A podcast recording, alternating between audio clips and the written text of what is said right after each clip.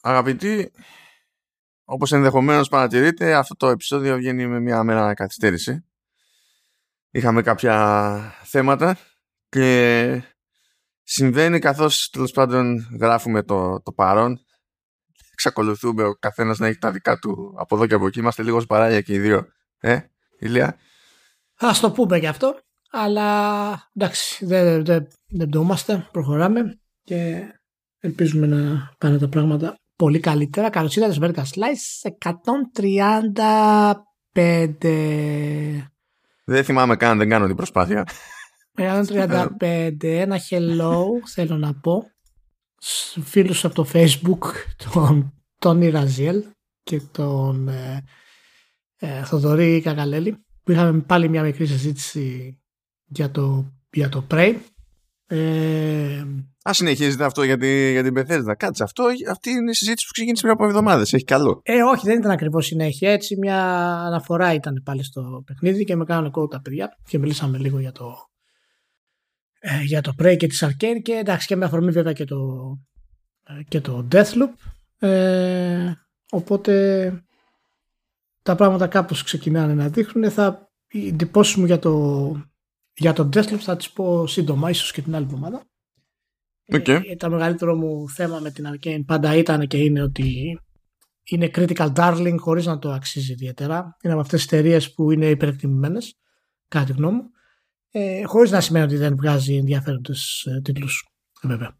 Ε, αλλά το Deathloop περιμένω και εγώ να δω αν όντως είναι κάποια βελτίωση γενικά στο σχεδιασμό της όλης κατάστασης και πώς θα πάει. Προς το παρόν ε, ε, συνεχίζω το Tales of Arise. Ναι. και μπορώ να πω ότι συνεχίζει να είναι καλό και σαφέστατα πολύ καλύτερο από οποιοδήποτε Final Fantasy 7 Remake το οποίο έγινε. αν κάποια από οποιοδήποτε 7 remake. ναι, ναι, αν κάποια από εσάς θα γίνεται trigger από αυτό το πράγμα, αλλά η ποιότητα γραφής του ενός και του Final Fantasy 7 remake που είχε και ένα εκατομμύριο χρόνια για να βελτιωθεί σε αυτό το πράγμα όταν γίνει το remake, να βελτιώσουν κάποιους διαλόγους, είναι τεράστια. Ε, ε, ε Παίζοντας το Arise σε σχέση με τα περισσότερα Ιαπωνικά RPG, είναι σαν να διαβάζεις Shakespeare, είναι η αλήθεια αλλά σε σχέση με τα δυτικά RPG παραμένουν ακόμα τεράστια τα προβλήματα. Ε, και... είναι, είναι και νέο νοοτροπία. Ε, ε, εγώ δεν έχω παίξει, έχω παίξει, δεν έχω παίξει αρκετά. Δηλαδή πρέπει να είμαι, πώς να σου πω, έχω βάλει 4-5 ώρες και μου αρέσει που ισχύει ένα από τα άλλα περίεργα των μεγάλων σε μέγεθος JRPG είναι ότι ακόμη υπάρχουν ευκαιρίες να σκάνει tutorial στο πεντάωρο, ξέρω εγώ. Ακόμη δεν έχει, δεν ναι. το ούτε.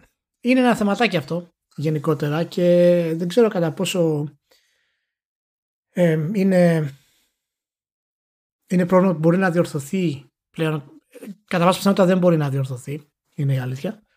Ε, γιατί οι Ιάπωνες δεν θα μπορέσουν να κάνουν ποτέ το παραπάνω βήμα από το, από το άνιμε. Και στο άνιμε είναι κάπως διαφορετικά τα πράγματα γιατί κάποια, κάποια συνήθειες και στυλ ας πούμε γραφής είναι μέρος της κουλτούρας ε, και ενώ στο game που ισχύει βέβαια και αυτό το ίδιο απλά επειδή είναι τόσες πολλές ώρες ένα game και τόσο πολλή επανάληψη των ίδιων πραγμάτων ε, χτυπάνε πολύ περισσότερο. Νομίζω ότι γενικά η Ιαπωνική σχολή έχει σε αυτό το κομμάτι απλά δεν τους ενδιαφέρει πλέον καθόλου ε, να βελτιωθούν σε αυτό το πράγμα. Καθόλου. Ε, στο θέμα της γραφής δηλαδή να οριμάσουν στο πώς ε, δείχνουν κάποιες καταστάσεις και τις εξελίσσουν σε σχέση με τους δυτικούς έτσι. Κάνα θα, θα επανέλθουμε σίγουρα γιατί έχουμε να παίξουμε κι άλλο Tales of Arise και, ναι. και οι δύο. Έχουμε να παίξουμε, καλά εγώ σίγουρα έχω να, να περάσω το, το live stream στο True Colors και κάθομαι και δίνω πόνο και με το Lost Judgment που εκεί έχω παίξει περισσότερο αλλά ακόμη έχω μέλλον. Βέβαια έχω εντυπώσεις, άμα χρειαστούν, θα δούμε πώς θα παίρνω το επεισόδιο. Αλλά ναι, έχουμε, έχουμε στο μενού staff. Η, η αλήθεια είναι. Αλλά τώρα έχουμε και κάτι άλλο. Είχε, είχε καημό ο Ηλίας να ξεκινήσουμε χοντρικά το, το επεισόδιο με σχόλιο για το Foundation που έσκασε στο Apple TV Plus και είναι η μέχρι τώρα ακριβότερη παραγωγή της Apple τέλος πάντων σε, σε σειρά. Έχει φάει σπρόξιμο στο, στο PR Και, και, και, και, και, και. Βγήκανε τα πρώτα δύο επεισόδια και είναι και τροφαντά. Το πρώτο ήταν μία ώρα και δέκα λεπτά, ξέρω εγώ σχεδόν. Μία και εννιά και το άλλο ήταν μία και πέντε. Ο Ηλίας είδε το πρώτο, εγώ από σπόντα ενώ δεν το είχα στο πρόγραμμα είδα και, τα, και το δεύτερο, πρόλαβα δηλαδή και το είχα κάπου.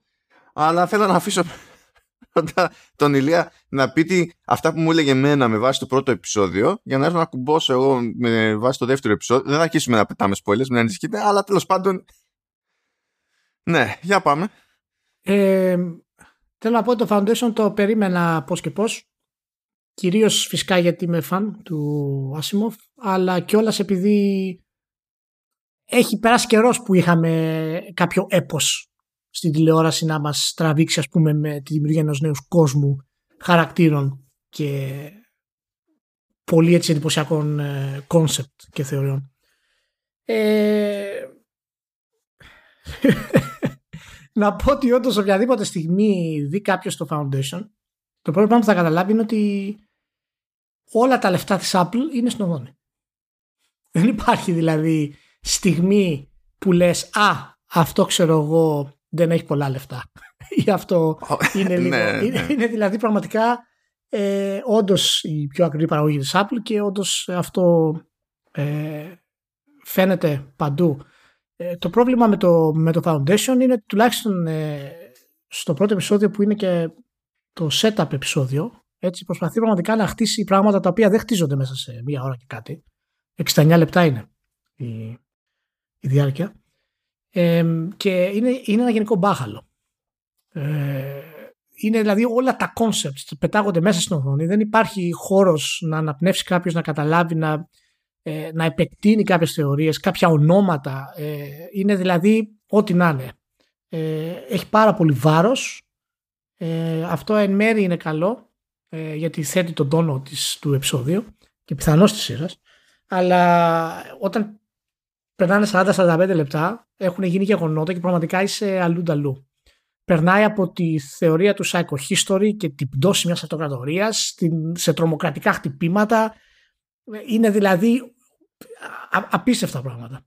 Ε, και αναρωτιόμουν ε, μήπως όντως ε, υπάρχει και μια, και μια παλαιότητα στο concept του Asimov που δεν μπορεί να μεταφραστεί ας πούμε στην, ε, στην οθόνη τόσο καλά. Ε, Παραδείγματος χάρη το concept του, του Emperor που είναι genetically the same σε τρεις διαφορετικές ηλικίες. Ε, όταν το διαβάζεις αυτό το πράγμα έχει φοβερό αντίκτυπο. Δηλαδή το διαβάζεις και λες τι τρομερή ιδέα είναι αυτή. Όταν το, ε, ναι, αλλά ήταν, ε, δυστυχώς για μας ήταν η ιδέα του Γκόγερ. Αυτό... ναι, ναι, μα, το, το, το, το, θέμα είναι ότι το, το βλέπεις ε, και λες, OK, okay, είναι, είναι, είναι κάτι σαν concept, αλλά όταν αρχίζεις να καταλαβαίνεις πόσο χρόνο και κόπο θα χρειαστεί για να έχει νόημα αυτό το πράγμα, στην οθόνη περνάει off. Τελείως. Ε, δηλαδή δεν το, το λέει και δεν κάνεις κανένα εντύπωση. Είναι, είναι, ναι, γενικά γίνονται και λέγονται πράγματα. Αυτό το πράγμα. Και ε, γενικά λέγονται και γίνονται πράγματα και στο πρώτο και στο δεύτερο επεισόδιο και δεν σου κάνουν εντύπωση. Και δεν σου κάνουν εντύπωση επειδή δεν έχουν χτιστεί τηλεοπτικά για να υπάρχει ευκαιρία και ελπίδα να, να προλάβουν να σου κάνουν εντύπωση. Ναι, μα οι ιδέες αυτές οι οποίες περνάνε είτε είναι, ξέρω εγώ, πλαισιώνουν το πρωτότυπο ε, δημιούργημα, ε, το επεκτείνουν είτε απλά το μεταφέρονται αυτούσιες. Ε, είναι, είναι τόσο πολύπλοκο που είναι, δεν, δεν υπάρχει χώρος να, να αναπνεύσει αυτό το πράγμα. Επίσης οι ερμηνείες γενικότερα είναι άσχημες. Δεν υπάρχει βαρύτητα συναισθηματικής στους χαρακτήρες. Δεν υπάρχει ας πούμε ε, πηγαίνει σε δίκη ας πούμε ο, ο μαθηματικός ε, και δεν σε ενδιαφέρει τίποτα. Ο Χάρης Σέλντο και δεν, δεν υπάρχει κάποια βαρύτητα, δεν σε νοιάζει ναι. Για το χαρακτήρα. Δεν είναι. Αυτό δεν πιστεύω ότι είναι πάνω απ' όλα θέμα ερμηνείας. Απλά είναι έτσι, είναι, έτσι όπως είναι γραμμένο αυτό το επεισόδιο. Δηλαδή δεν υπάρχει ελπίδα. Ναι, ναι, όχι, μα είναι και το direction των, των ερμηνεών με τέτοιο τρόπο. Δηλαδή δεν είναι απαραίτητα ε, σφάλμα των ηθοποιών. Ε, αν και εμένα δεν μ' αρέσουν οι ηθοποιοί που έχουν μέσα εκτός από μια-δύο εξαιρέσεις. Αλλά δηλαδή ένα πολύ σημαντικό σημείο. Ε, αυτό είναι κάτι που θα πρέπει να δειχτεί, ας πούμε, στο έκτο επεισόδιο θα έπρεπε να χτιστεί αυτό το πράγμα, να δούμε τον Χάρη το πώς έχει φτάσει εκεί, το, τα προβλήματά του, την πίκρα του, τον αγώνα του, ας πούμε. Ε, και η αλήθεια είναι ότι είχα κάποιες απαιτήσεις. Ε, δεδομένου ότι οι, γενικά οι παραγωγές της Apple είναι καλές ε, και ποιοτικά στο, σε γενικό βαθμό. Δεν είμαι δηλαδή αρνητικός απέναντι τους καθόλου. Ε, αλλά εδώ πραγματικά δείχνει ότι για να κάνεις κάτι τέτοιο τα λεφτά δεν είναι αρκετά. Και αυτό σίγουρα έχει να κάνει με την απειρία της Apple.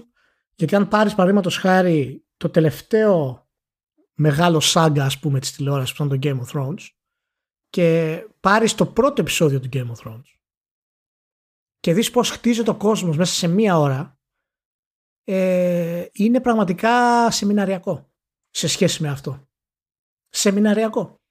Κοίτα, εγώ, ε, εγώ δεν θα πω και καλά μπλα μπλα. Από την άποψη ότι η Apple πηγαίνει και δουλεύει με κάποιους τέλος πάντων ε, έμπειρους παραγωγούς αυτή την περίπτωση και σαν, ε, σεναριογράφους. Και επειδή όπως το βλέπα εγώ γενικά το, και το πρώτο επεισόδιο αλλά και το δεύτερο χωρίς να έχω μπει στη διαδικασία να δω τα βιβλία αισθανόμουν ότι κάτι είναι off. Και λέω, για να αισθανθώ ότι κάτι είναι off. Ε, στη, στη βάση του χωρίς να έχω την παραμικρή ιδέα για τα βιβλία κάτι, κάτι πρέπει να είναι πολύ off. Και άρχισα να ψάχνουμε και είδα τέλος πάντων τι αλλαγές ε, σκαρφίστηκε ο, ο Γκόγερ για την τηλεοπτική μεταφορά. Υπάρχει ένα πρόβλημα τέλος πάντων υποτίθεται στο, στο source material από την άποψη που, ότι εντάσσεται σε αυτά που θεωρούνται unfilmable που είναι τόσο περίεργα concept, τόσο... Ναι, είναι το concept αυτό το οποίο πραγματικά είναι πάρα πολύ ωραίο να το διαβάζεις γιατί τα λόγια γεμίζουν ας πούμε τη φαντασία πολύ πιο εύκολα ε, και, και δεν, δεν βιάζεσαι, δεν έχεις χρόνο 60 λεπτά ναι. ας πούμε στις σελίδες ναι, και μιλάμε για μια ιστορία που υποτίθεται ότι εκτείνεται σε χίλια χρόνια. Οπότε στο τηλεοπτικό στερέωμα υπάρχει και το πρόβλημα ότι ξέρεις, αναγκαστικά θα, θα φεύγουν, θα έρχονται χαρακτήρες, θα φεύγουν, θα έρχονται χαρακτήρες, θα έρχονται χαρακτήρες, θα είναι ό,τι να είναι η φάση. Και τέλος πάντων ε, πέτυχα τον Γκόγερ να, να λέει ότι το, το πάλευε χρόνια αυτό στην αρχή για σινεμά, μετά για σειρά και έγινε μετά πολλά το κονέ με, με την Apple. Υποτίθεται ότι για, ότι, για τα σημεία στα οποία έχει βάλει χέρι έχεις συνεννοηθεί με το, με το estate του, του Asimov και έχει πάρει το ok ξέρω εγώ από τους απογόνους του και, και τα λοιπά ok ε, αλλά και πάλι ε, εγώ αυτό που, που μου έμεινε δηλαδή στο, στο πρώτο επεισόδιο είναι ότι δεν έπρεπε καν να ξεκινήσουν από εκείνη τη χρονική στιγμή διότι δεν έχουν χτίσει τίποτα. Είμαστε σε μια γαλακτική γαλακτική, ναι, γαλαξιακή ε, αυτοκρατορία όπου φαίνεται σε, σε, μια σκηνή ξέρω εγώ ότι ήδη αντιμετωπίζεται ένας μαθηματικός ε, ως πρόβλημα από, το, από τον αυτοκράτορα αλλά στο λέει για να στο πει δεν το έχεις δει να χτίζεται αυτό το πράγμα δεν έχεις δει ε, πώς καταλήγει ένας μαθηματικός να θεωρείται enemy of the state ενδεχομένως ας πούμε ή dissident ε, και, και τα λοιπά. Που αυτό, αυτό έχει ζουμί και αυτό θα έδινε βαρύτητα σε όλο το υπόλοιπο και στη δίκη και τα πάντα. Γιατί για να το χτίσεις αυτό με μαθηματικό ως στόχο, ε, ε, πρέπει να υπάρχει φιλοσοφία από πίσω. Και δεν ασχολείται καθόλου. Δηλαδή θα έπρεπε να ξεκινάει χρονικά νωρίτερα. Ναι, το, το πρόβλημα σε αυτό ε, είναι επίσης ότι δεν χτίζει ούτε την Empire.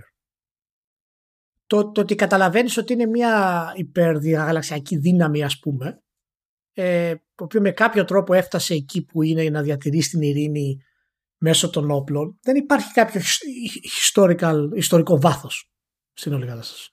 Και μου έκανε φοβερή εντύπωση, να σου πω την αλήθεια, γιατί το υλικό υπάρχει και εντάξει προφανώς είναι based on the novels, ok, δεν είναι ξέρω εγώ η μεταφορά 100% αλλά μου κάνει εντύπωση που ε, τα βασικά concept δεν έχουν βάθος. Και ούτε στο δεύτερο επεισόδιο φαντάζομαι υπάρχει μεγάλη εξέλιξη αυτό το πράγμα. Και στο δεύτερο επεισόδιο στην ουσία ξεκινάει η προσπάθεια του Χάρι για το Foundation, ας πούμε.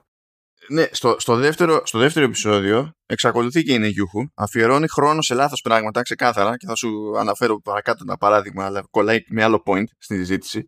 Και στο δεύτερο επεισόδιο συμβαίνει κάτι που υποτίθεται ότι έπρεπε να έχει συμβεί από πριν, δηλαδή κανονικά με βάση το, την εξέλιξη των βιβλίων, θα έπρεπε σαν γεγονός να το δούμε να συμβαίνει στο, στο πρώτο επεισόδιο.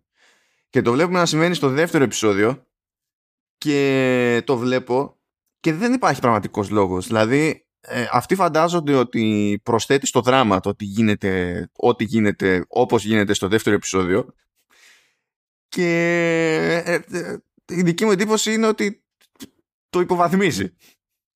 Αλλά τέλος πάντων θα το δεις. Δεν θέλω να σου πω και σένα, ξέρω εγώ.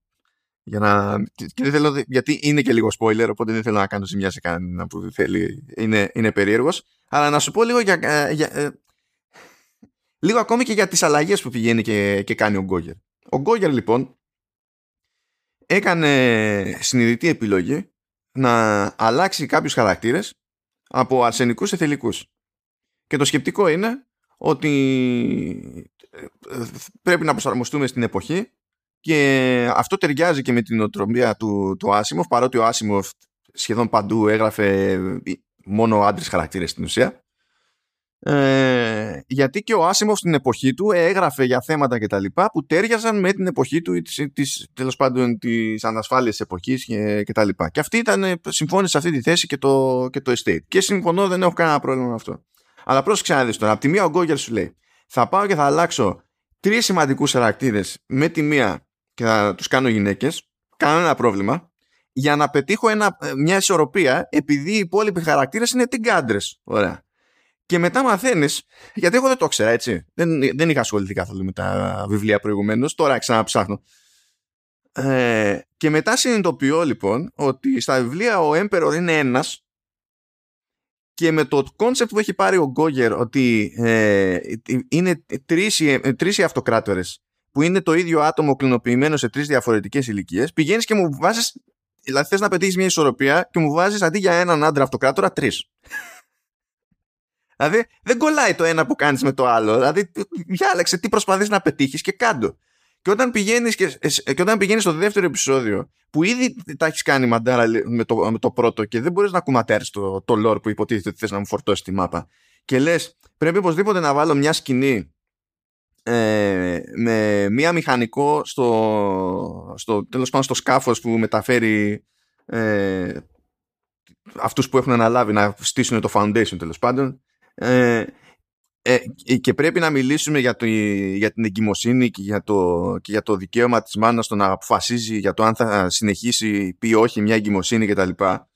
Ε, προφανώς δεν είναι πρόβλημα το θέμα. Το θέμα είναι ότι τα έχεις κάνει ό,τι να είναι με όλα τα υπόλοιπα και ενώ θα έπρεπε να δώσεις χρόνο να το σώσεις αυτό το πράγμα που το έχεις κάνει μαντάρα, λες «Α, ε, θα αφιερώσω χρόνο σε αυτό».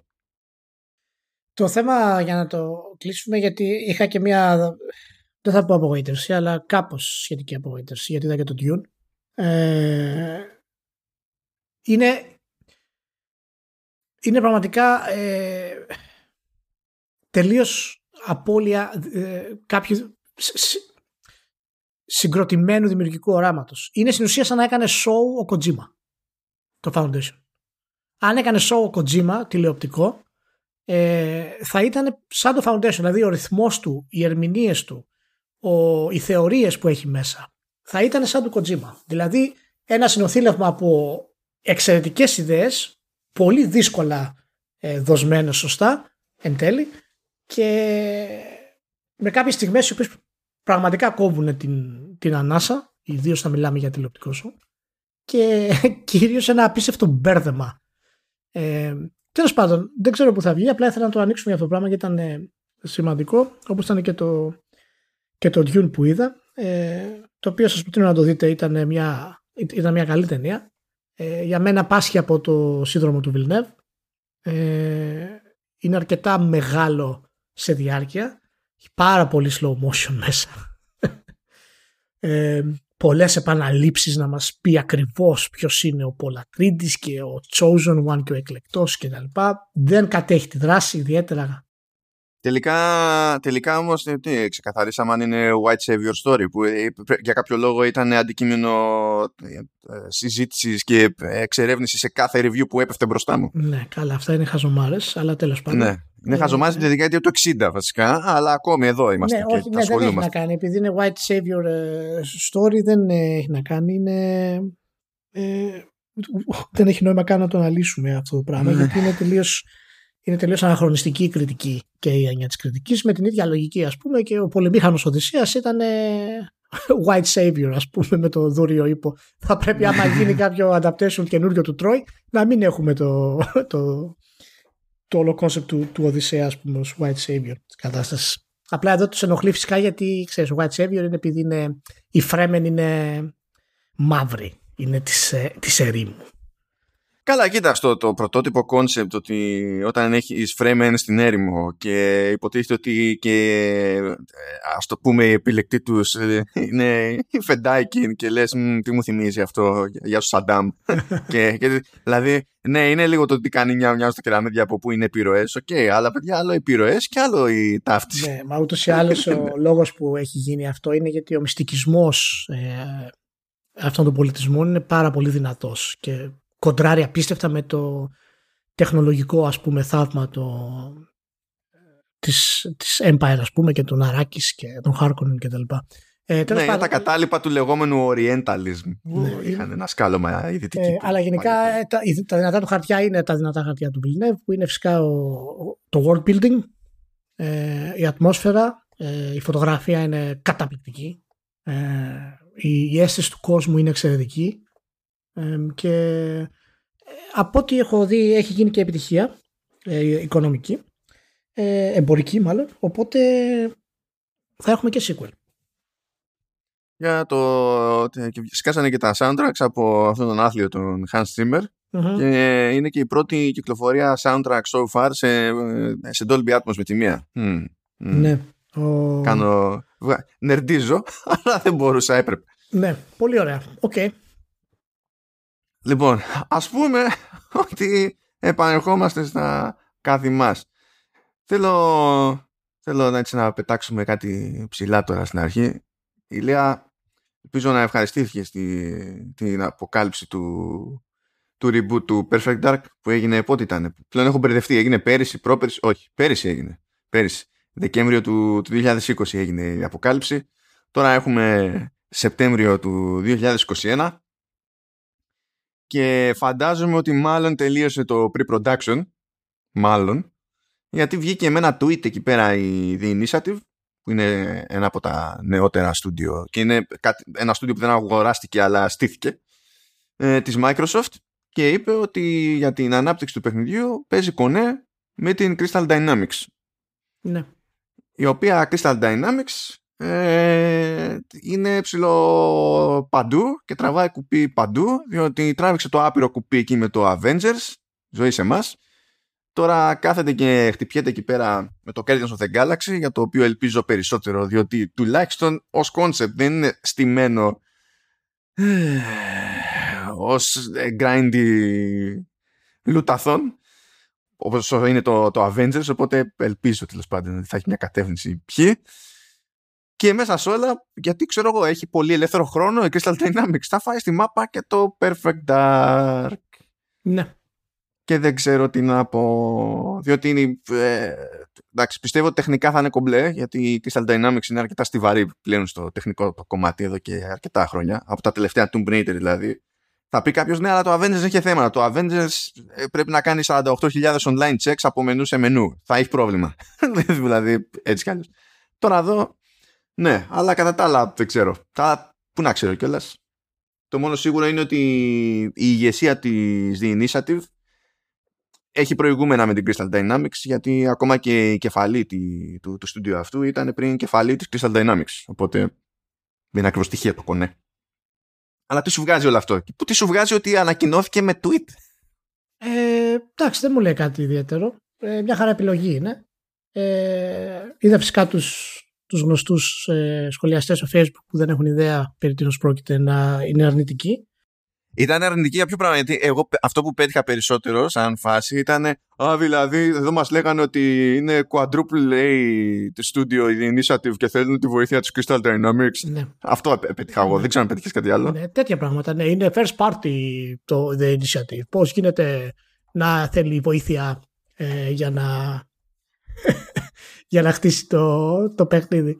Ξέρω εγώ, όπως θέλει η Sony βοήθεια για να κάνει remake το Shadow of the Colossus. Ναι. Αυτό, συμβαίνουν αυτά, παιδιά, δεν γίνεται. Ναι. Ε, είναι... είναι φοβερό γιατί πραγματικά δεν, δεν ξέρουν πραγματικά ότι δεν έχουν κάνει κάποια έρευνα για να δουν ότι όντως ε, η Initiative έχει στηθεί ε, για να ξεκινήσει την ουσία να κάνει τις παραγωγές ε, triple A τίτλων ε, και ιδρύθηκε στην ουσία από το έναν από τους ιδρυτές της Crystal Dynamics. Το, το Gallagher, ναι. ναι. Ε, και η, η εταιρεία γενικά σκοπός της είναι να, να κάνει outsourcing, να είναι υπεύθυνη για τις παραγωγές. Δεν είναι στούντιο όπως είναι εσωτερικό για να αναλάβει απλώς ένα τίτλο. Και τώρα ξεκινάει, έχει στηθεί με αυτόν τον τρόπο. Δεν έχει πάνω από 70 άτομα η εταιρεία. Αλλά ο κόσμος φυσικά όταν κάνει σχόλια και γνώστες υποτίθεται, δεν κάνουν την, τουλάχιστον μια έρευνα να δουν γιατί γίνεται αυτό το πράγμα. Ποια είναι η initiative, ας πούμε. Και η initiative ακριβώς, επειδή έχει στηθεί σε μια εταιρεία που θα αναλάβει ε, θέματα art και θέματα production περισσότερο και ύστερα στην ουσία θα δώσει ε, και θα υποστηρίξει την ανάπτυξη μέσω άλλων εταιρεών, μέχρι η εταιρεία να μπορέσει να φτάσει στο επίπεδο και αν θέλει να φτάσει σε αυτό το επίπεδο ε, ε, είναι, ξέρεις, ε, θα είναι έτοιμη ας πούμε να αναλάβει. Είναι στην ουσία η αρχή ε, της Microsoft ώστε να δημιουργήσει ένα βασικό στούντιο το οποίο θα ηγείται των άλλων στούντιο. Αυτό είναι στην ουσία ε, the initiative. Να μπορέσει να δημιουργήσει μια κουλτούρα δηλαδή παραγωγής και ανάπτυξης όπως έχει η Sony ε, στην πραγματικότητα όπου ε, τώρα βέβαια η κάθε εταιρεία είναι αρκετά ξεχωριστή, αλλά το pipeline για να μοιράζονται τεχνολογίες είναι σχεδόν άμεσο. Και αυτό έχει δημιουργήσει πάρα πολύ ε, μεγάλη ευκολία στο να βγουν τίτλοι, ας πούμε, σαν τον Ghost of Tsushima, που σε θέματα γραφικών είναι καταπληκτικοί και λες πώς είναι δυνατόν να βγει και αυτό το πράγμα. Ε, είναι γιατί συνδυάζονται πάρα πολλές τεχνολογίες που έχουν δημιουργήσει διάφορα στούντιο μέσα. Όπως ξέρω εγώ, είχε, είχαν δανειστεί, ας πούμε, τη τεχνολογία του γρασιδιού από το Horizon Zero Dawn η Naughty Dog. Ε, και η Initiative βασίζεται ακριβώς σε αυτό το πράγμα. Δεν έχει πάνω. Νομίζω έχει 72 άτομα η, η Initiative και είναι μια πολύ καλή αρχή και θέλω να πιστεύω ότι και η Crystal Dynamics ε, εάν όντως το Perfect Dark το νέο Perfect Dark έχει τη διάθεση ε, η Microsoft να το κάνει ένα πραγματικά triple τίτλο σε όλα τα επίπεδα, είτε από θέματα storytelling, δράσης, σκηνοθεσίας, online, ε, πιστεύω ότι η Crystal Dynamic είναι πάρα πολύ καλή επιλογή για αυτή την κατάσταση και έχει δείξει την ικανότητά της σε πάρα πολλά επίπεδα. Ε, την ανησυχία μου για το storytelling το έχουμε ξαναπεί για την Crystal Dynamics. Εκεί είναι το θεματάκι. Εντάξει, νομίζω αυτό κρέμεται περισσότερο στη The Initiative. Γιατί το, πρέπει η The Initiative να έχει κάνει δηλαδή, τη χοντρή τη δουλειά στο δημιουργικό και οι ναι. άλλοι να πρέπει να κάνουν heavy lifting τώρα. Ναι, ακριβώς, ακριβώς. Γιατί το στούντιο είναι εκεί, από εκεί θα παίρνουν οι βασικές ιδέες και γι' αυτό έχω, έχω ελπίδα περισσότερη για το θέμα του storytelling και του γραψίματος γιατί και το επίσημο, ο επίσημος στόχος του στούντιο ας πούμε και στη σελίδα του αλλά και στο ένα απλό Wikipedia είναι το σέσο που θα μπορούσε να κάνει ο κόσμος για να είναι πιο σίγουρος. Μα και όταν είχε ανακοινωθεί, είχε ανακοινωθεί με τη λογική ότι πηγαίνει για να κυνηγάει concepts πρωτίστως και μετά βλέπουμε.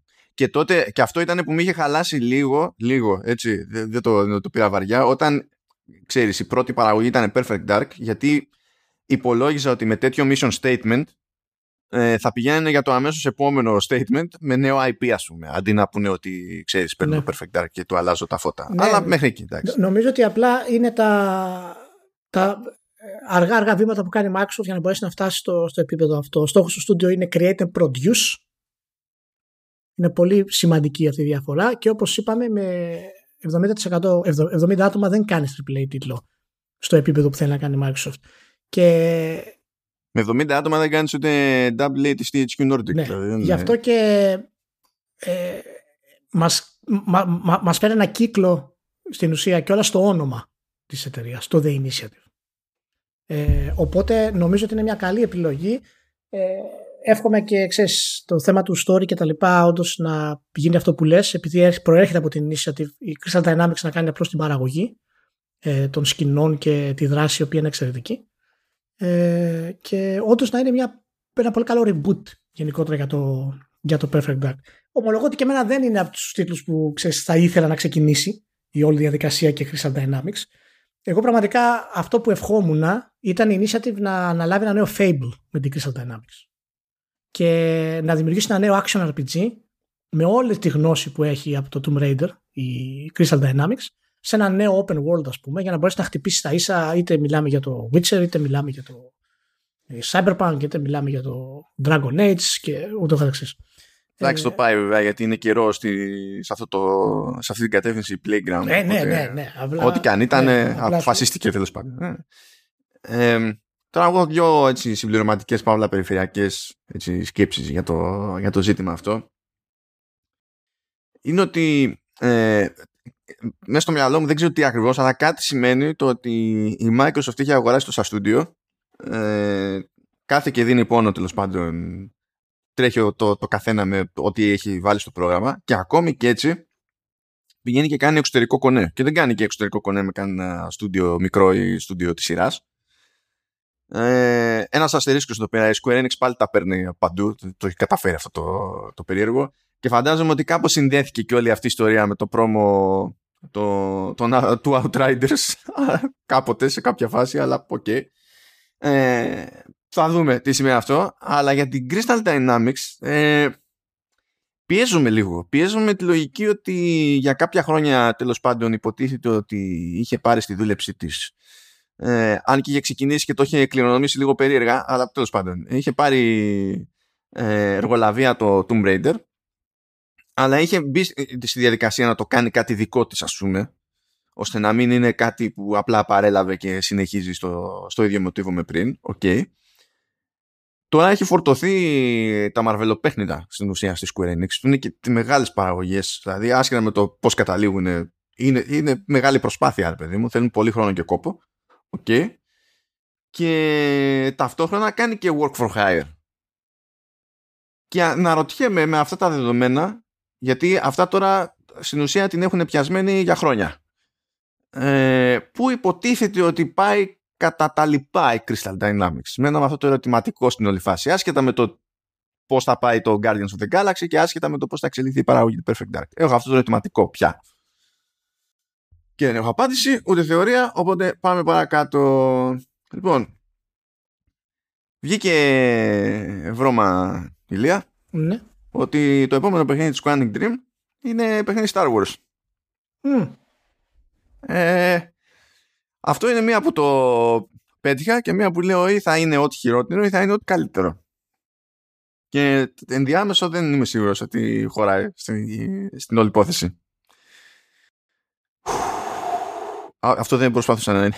Ε, ποια, είναι ποια είναι η θέση η, η αρχική είναι αυτή που μόλις είπα. Δηλαδή, έχω άπειρους λόγους να φοβάμαι. Ε, έχω, δηλαδή, ενώ εντάξει, μπορείς να πεις ότι έχει λόγο ο καθένας να φοβάται ενίοτε τον, τον Cage από μόνο του. Εντάξει, OK. Okay. Αλλά τι θα κάνει. Έστω ότι ο, ο Cage θα πάει και θα είναι κομπλέ, ας πούμε. Έτσι, στα πάντα όλα, ξέρω εγώ. Με την Disney από πάνω του, τι θα κάνει; Τι θα κάνει ώστε αυτό το παιχνίδι να βγει; Και λέει ότι εντάξει υποτίθεται ότι με αυτά που ακούγονται θα είναι πιο action από πριν, κάτι που θα είναι κοντά ρόλος σε κάποιο βαθμό για την Quantic Dream Studio αλλά όσο action και να είναι πιστεύω έγινε το κονέ με την Quantic Dream για όλα τα υπόλοιπα και όχι τόσο για, τη, για την δράση. Ε, δηλαδή αυτά τα πράγματα που έχει κάνει προηγουμένως η Quantic Dream και ο τρόπος με τον οποίο τα έχει χειριστεί ενώ σε, σε, ως θεματικές σε ιστορίες της κτλ δεν είναι πράγματα που μέσα στο μυαλό μου επιβιώνουν εύκολα με τη Disney από πάνω. Και με το, και με το ύφος που παίζει ως στάνταρ τα τελευταία χρόνια σε Star Wars. Και πραγματικά δεν ξέρω τι, τι να υποθέσω. Ξέρω ότι υπάρχει τρόπος αυτό θεωρητικά να γίνει κάτι καλό, αλλά δεν ξέρω αν υπάρχουν καν προποθέσει και αν θα υπάρξουν ποτέ για να γίνει κάτι πραγματικά καλό. Που προφανώς προτιμώ να διαψευστεί η ανησυχία μου, γιατί θέλω κάτι τέτοιο αλλά ξέρω εγώ. Τι να πω, Ηλία. Ε, εντάξει, τι να σου πω τώρα. Προφανώς ε, είναι κάτι ύποπτο. ε, και δεν είμαι σίγουρος πώς μπορεί αυτό να, ε, να μεταφραστεί σε κάτι πολύ καλό. Το μόνο σίγουρο είναι ότι από θέματα γραψίματος και τα λοιπά δεν θα είναι χειρότερα από τα τελευταία Star Wars. Αυτό είναι το μόνο σίγουρο. Αυτό απο, αποκλείεται. Τα, τα χειρότερα τελευταία Star Wars είναι τα τελευταία Star Wars. Όπως και να κάνεις. Θα ήθελα τουλάχιστον να ακολουθήσει το, το The Last Jedi που είναι και το πιο έτσι αμφιλεγόμενο από τα τελευταία, την τελευταία τριλογία ακριβώς γιατί έκανε κάποια πράγματα τα οποία ήταν πολύ ενδιαφέροντα σε θέματα ιστορίας ε, και από εκεί και πέρα να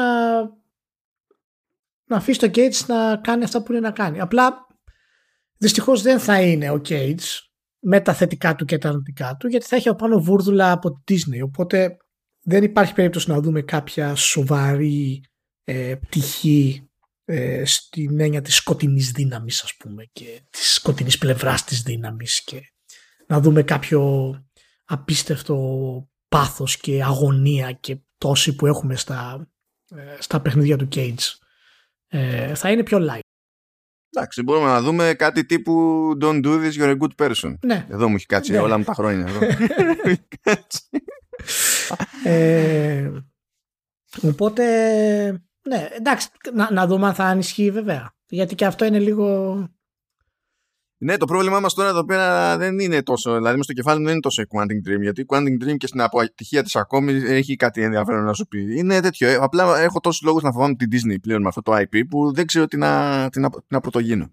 Θα μου πεις, η Disney να, έκανε και το κονέ που έκανε, υποτίθεται για remake του, του Kotor. Ν- Ναι, αυτό για μένα είναι επίση ανησυχητικό. Γιατί μιλάμε για την Disney. Ναι, που πάνω απ' όλα, πάνω απ' όλα είναι μια εταιρεία που παράγει ψυχαγωγία για όλη την οικογένεια. Πάνω απ' όλα. Και άμα μπαίνει η στάμπα Disney από πάνω, είναι η στάμπα Disney. Και άμα δεν θέλει να μπει η στάμπα Disney, τότε αυτό που παράγει πηγαίνει στο Hulu. Δεν πηγαίνει καν στο Disney Plus. Ναι. Δεν είναι, δεν είναι- έχουμε κάτι θέματα λίγο εκεί πέρα. Αλλά ναι, anyway. Θέματα. Πάμε, πάμε παρακάτω.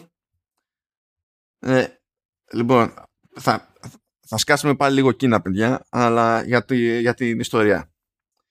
Συνεχίζει το χαμός εκεί πέρα στη, στην Κίνα. Η Κίνα τα έχει βάλει εκεί με τις μεγάλες εταιρείες του τεχνολογικού το, τομέα. Παίζει μαστίγιο χωρίς καρότο. Καθόλου. Τους έχει λιώσει. Ε, λιώνει και τους γκέιμάδες. Καταλαβαίνετε τι πίκρα παίζει όταν 200 game developers στην Κίνα, 200 game developers στη, στην Κίνα λένε ε, εντάξει θα αυτορυθμιστούμε μην μας, δια... μη μα- μη μας πατήσεις κι άλλο. Θα αυτορυθμιστούμε, θα το κανονίσουμε.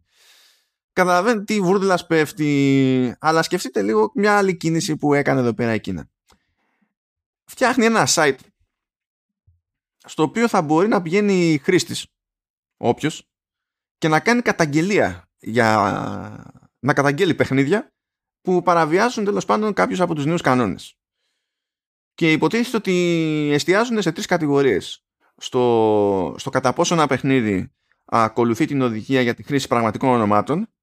Εντάξει, αυτά είναι τα λυπηρά στη ε, κατά πόσο ε, ένα online game ε, βάζει τους χρονικούς περιορισμούς που απαιτεί πλέον η Κίνα για οποιονδήποτε είναι κάτω των 18. Αυτό που λέγαμε σε άλλο επεισόδιο που είναι τρεις ώρες ε, παιχνιδιού την εβδομάδα που α- απλά αυτό δεν πρέπει να ζήσει δεν, δεν. Ε, και, στο, και στη τρίτη κατηγορία έχουμε και καλά το check για το κατά πόσο ένα παιχνίδι, ένα online game έχει κάνει βήματα λέει προκειμένου να αποτρέπει, εμποδίζει τους εφήβους να παραξοδεύουν εντός του παιχνιδιού. Τώρα το, το τι πρέπει να, τι έχουμε να καταγγείλουμε, τι, τι ψάχνουν, το πώς λειτουργεί το σύστημα στην Κίνα, πώς μπορεί αυτό να ε, αλλοιωθεί για τον οποιοδήποτε λόγο, είναι irrelevant. Ε, εγώ θα ήθελα να σταθούμε λίγο, έτσι, να- και όποιος μας ακούει, να σταθεί λίγο στο concept ότι στην Κίνα ή σε οποιαδήποτε χώρα υπάρχει τρόπος να καταγγείλεις εταιρεία και παιχνίδι για τέτοιου είδους τακτικές και εδώ πέρα δεν υπάρχει τρόπος να καταγγείλεις τέτοια εταιρεία για τέτοιες τακτικές και ο μόνος στην ουσία άλλος τρόπος που υπάρχει είναι να κάνεις κάποια πιο γενική καταγγελία στη, Τώρα, στην Ευρωπαϊκή Επιτροπή, στο Ινστιτούτο Καταναλωτή και να είσαι προετοιμασμένος να χάσεις άπειρα λεφτά και χρόνο από τη ζωή σου ώστε ως ιδιώτης να, να καταλήξεις να χάνεις και άλλα λεφτά και χρόνο από τη ζωή σου. θα, θα θαυμάζεις τώρα την ύπαρξη του μηχανισμού ή την κίνηση αυτή ας πούμε. Το, το, το concept ότι είναι στην Κίνα είναι, είναι όλο λάθος. Γιατί ξέ, εντάξει, ξέρουμε που, που πάει το πράγμα και μόνο που ένα από τα ζητήματα είναι το κατά πόσο σε, ε, ε, και καλά σε υποχρεώνει η βάση οδηγίας στο παιχνίδι να χρησιμοποιήσει το πραγματικό σου όνομα είναι ένα θεματάκι. Όσο να πεις και διάφορα άλλα. Αλλά αυτό το ότι έχει outlet ο, ο ιδιώτης να πάει να καταγγείλει άμεσα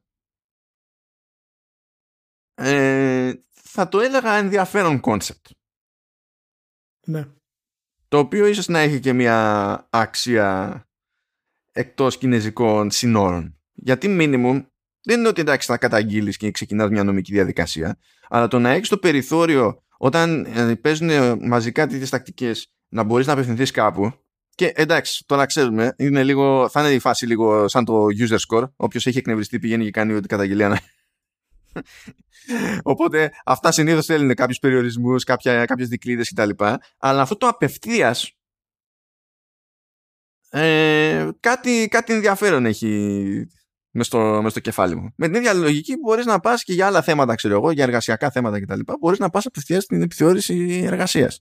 Και δεν πρέπει ντε και να ξεκινήσεις μηνύοντας τον εργοδότη σου. Εντάξει, κοίτα να δεις τώρα. Αυτό είναι ένα από τα πράγματα το οποίο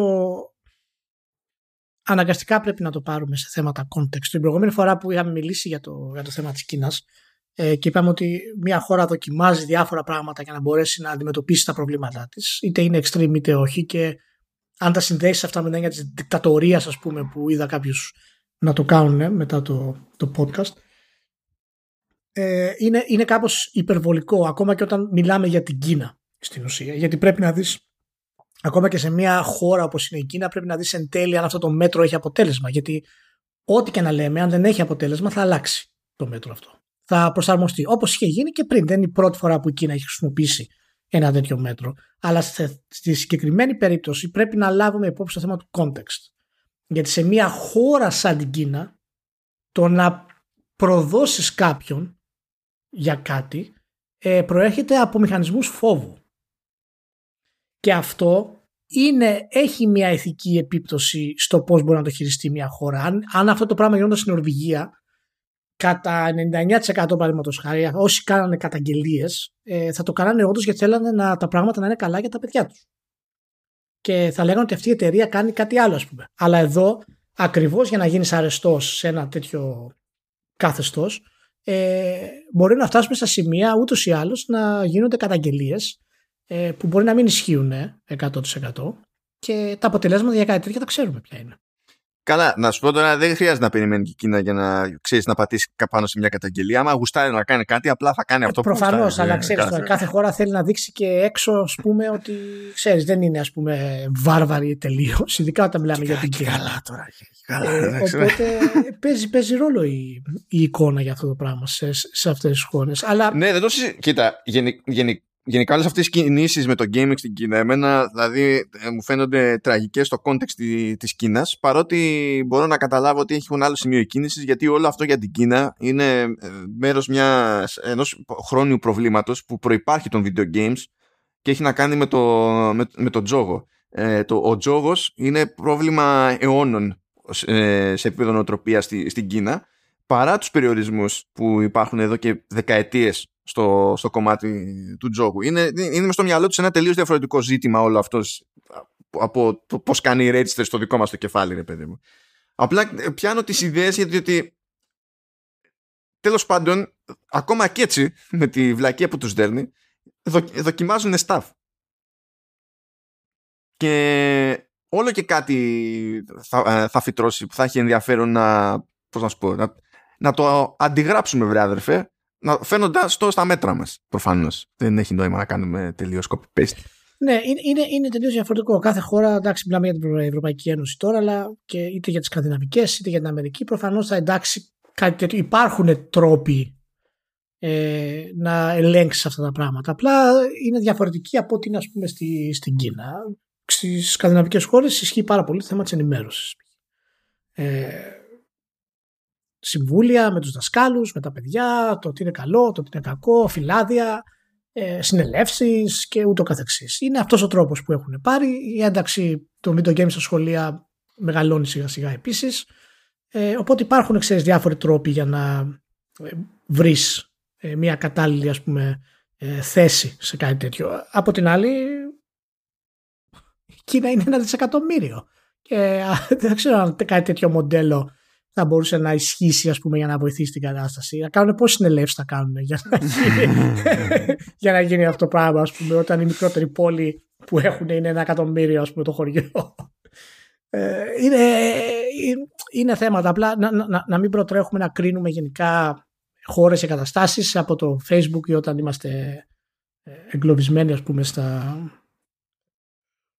στο ίντερνετ και στο πώς αντιλαμβανόμαστε τα πράγματα μέσα από, τη, από την τεχνολογία και μόνο. Να πετάξω άλλη μια παράπλευρη σκέψη. Επειδή βάσει των νέων κανονισμών στην Κίνα μπαίνει και πλαφόν στο, στο μηνιαίο έξοδο που μπορεί να κάνει ε, ο ανήλικος gamer σε ένα παιχνίδι ε, και καλά λέει για ηλικίες από 8 15 ε, το μηνιαίο όριο είναι στα περίπου 30 δολάρια και για 16 με 18 το όριο είναι περίπου στα 60 δολάρια. Τώρα προφανώς από 18 και πάνω δεν υπάρχει. Είναι ό,τι να είναι. Δεν είναι ήλικας. Είναι, ξέρω εγώ, μπες φυλάκι, χάσεις το σπίτι σου. Ο something. Ε, είμαι περίεργος να δω αυτός ο περιορισμός τι αντίκτυπο θα έχει ή δεν θα έχει στο σύνολο του mobile gaming διότι το mobile gaming είναι τεράστιο όχι μόνο στην Κίνα αλλά είναι το default στην Κίνα και δεν ξέρω τι μέρος ε, του, του, του τζίρου ας πούμε προερχόταν ε, από random τέλος πάντων έξοδο σε αυτές τις ηλικιακές ομάδες και δεν πρόκειται να φανεί τώρα μέσα θα το, του χρόνου θα, θα αρχίσουμε να έχουμε εικόνα φαντάζομαι αν δεν αλλάξει κάτι αλλά μετρώει λίγο να το δω αυτό το, ναι. το πραγματάκι. Διότι η χώρα που στην ουσία έδωσε αέρα στο free to play, ένας λόγος που υπάρχει το, το, το free to play όπως υπάρχει το free to play είναι επειδή αυτό λειτουργούσε πιο εύκολα στην Κίνα και εκεί ε, ε, απέκτησε μέγεθος και τέλος πάντων μετά επεκτάθηκε και παραπέρα. Θέλω να δω την τύχη, τη μακροπρόθεσμη τύχη αυτού του μοντέλου με βάση αυτό το νέο καθεστώς, ας το πούμε. Είμαι περίεργος. Αυτό. Ναι, ωραία. Μια χαρά. Και μετά είχαμε Nintendo, Ηλία. Ε, είχα καιρό να γελάσω τόσο, η αλήθεια είναι. λοιπόν, δεν μπορώ, δηλαδή δεν θα πάρω τίποτα με τη σειρά. Έχω να πω, Ηλία, το εξής. Post-apocalyptic open world Kirby. Έχω να πω, δεν μπορώ να το πω αυτό στα σοβαρά. Δηλαδή, όπου, τα λέω, όπου το γράφω αυτό, όπου το γράφω αυτό σε, σε, σε social, σε, σε μήνυμα, ξέρω εγώ κάπου, το γράφω με, με caps. Δεν μπορώ να το γράψω με. δεν, δεν μπορώ, δεν πάει την ψυχή μου, ρε παιδί μου. Λέω εντάξει, οι τύποι είναι τρελοί. Και όχι απλά πηγαίνουν και πιάνουν ένα τέτοιο. Δηλαδή, κάποιος είπε, Μήπως να κάναμε αυτό, και κάποιος άλλος είπε, Α, γιατί όχι; Δεν μπορώ να τους πω και τίποτα, διότι με εξαίρεση όλη την υπόλοιπη βιομηχανία, μόνο η Nintendo έχει ένα τέλος πάντων άλλου τύπου, ας το πούμε, όραμα για το open world, όπως είδαμε με το ρημάδι το, το Zelda. Οπότε, τι να γυρίσεις και να τους πεις.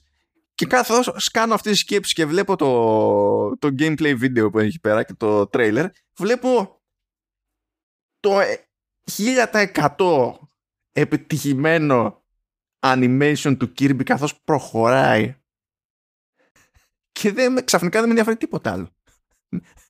Μου αρκεί να βλέπω αυτό το animation. Είναι. Εντάξει, να σου πω να επιστρέψουμε σε αυτό που έλεγα και στο προηγούμενο podcast. Ότι ό,τι και να κάνει η Nintendo δεν, έχει, είναι, δεν έχει νόημα πλέον να το συζητάμε. και αποδεικνύεται αυτό το πράγμα ε, με τις κινήσεις της. Όντως δηλαδή η θεωρία αυτή που λέμε που ακούγεται αστεία, η Nintendo βρίσκεται σε αυτή την κατάσταση αυτή τη στιγμή. Και καμία Nintendo της παλιάς εποχής δεν θα έπαιρνε ένα τέτοιο ε, ανώμαλο ρίσκο. Και από τη μία φυσικά δεν είναι ρίσκο γιατί μιλάμε για τον Kirby.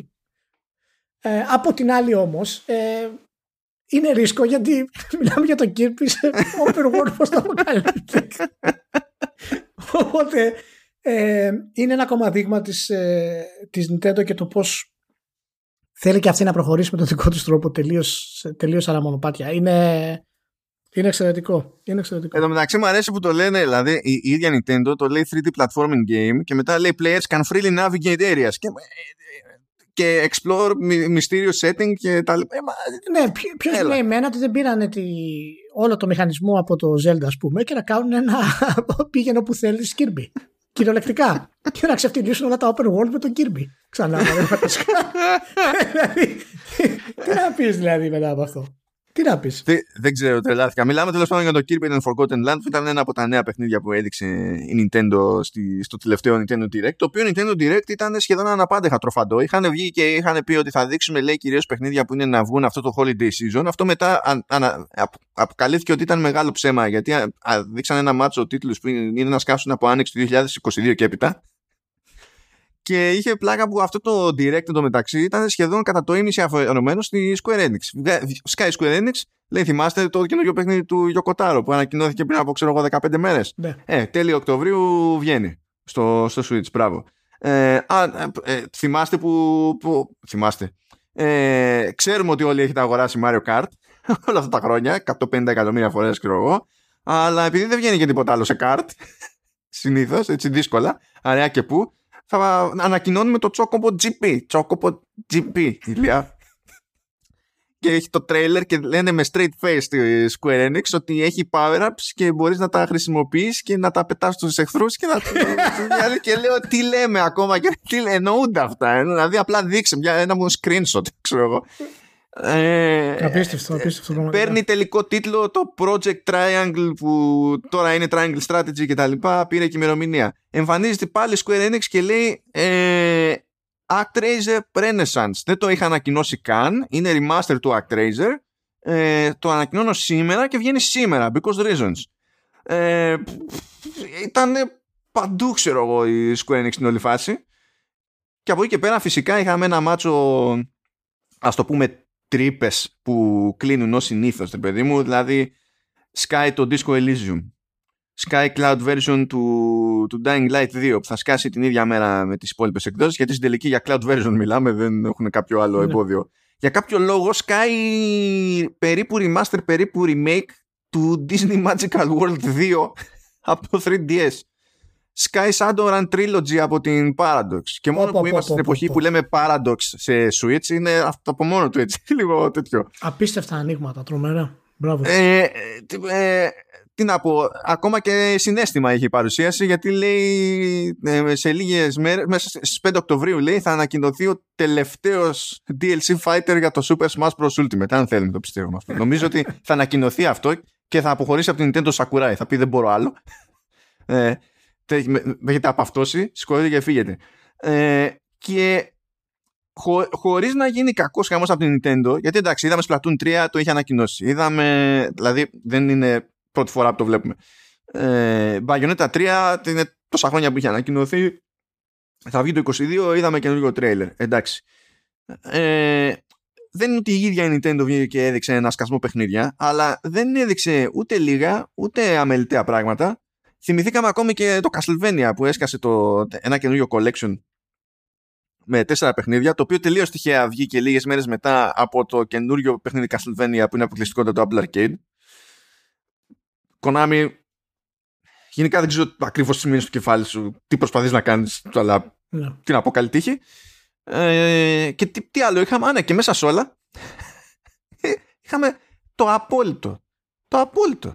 Α, καλά, είχαμε και το expansion του Monster Hunter Rise που είναι για το καλοκαίρι νομίζω του 22 το οποίο μπορεί να ακούγεται ότι εντάξει άλλο ένα expansion αλλά έχει πάει πολύ καλά το Monster Hunter Rise και γενικά.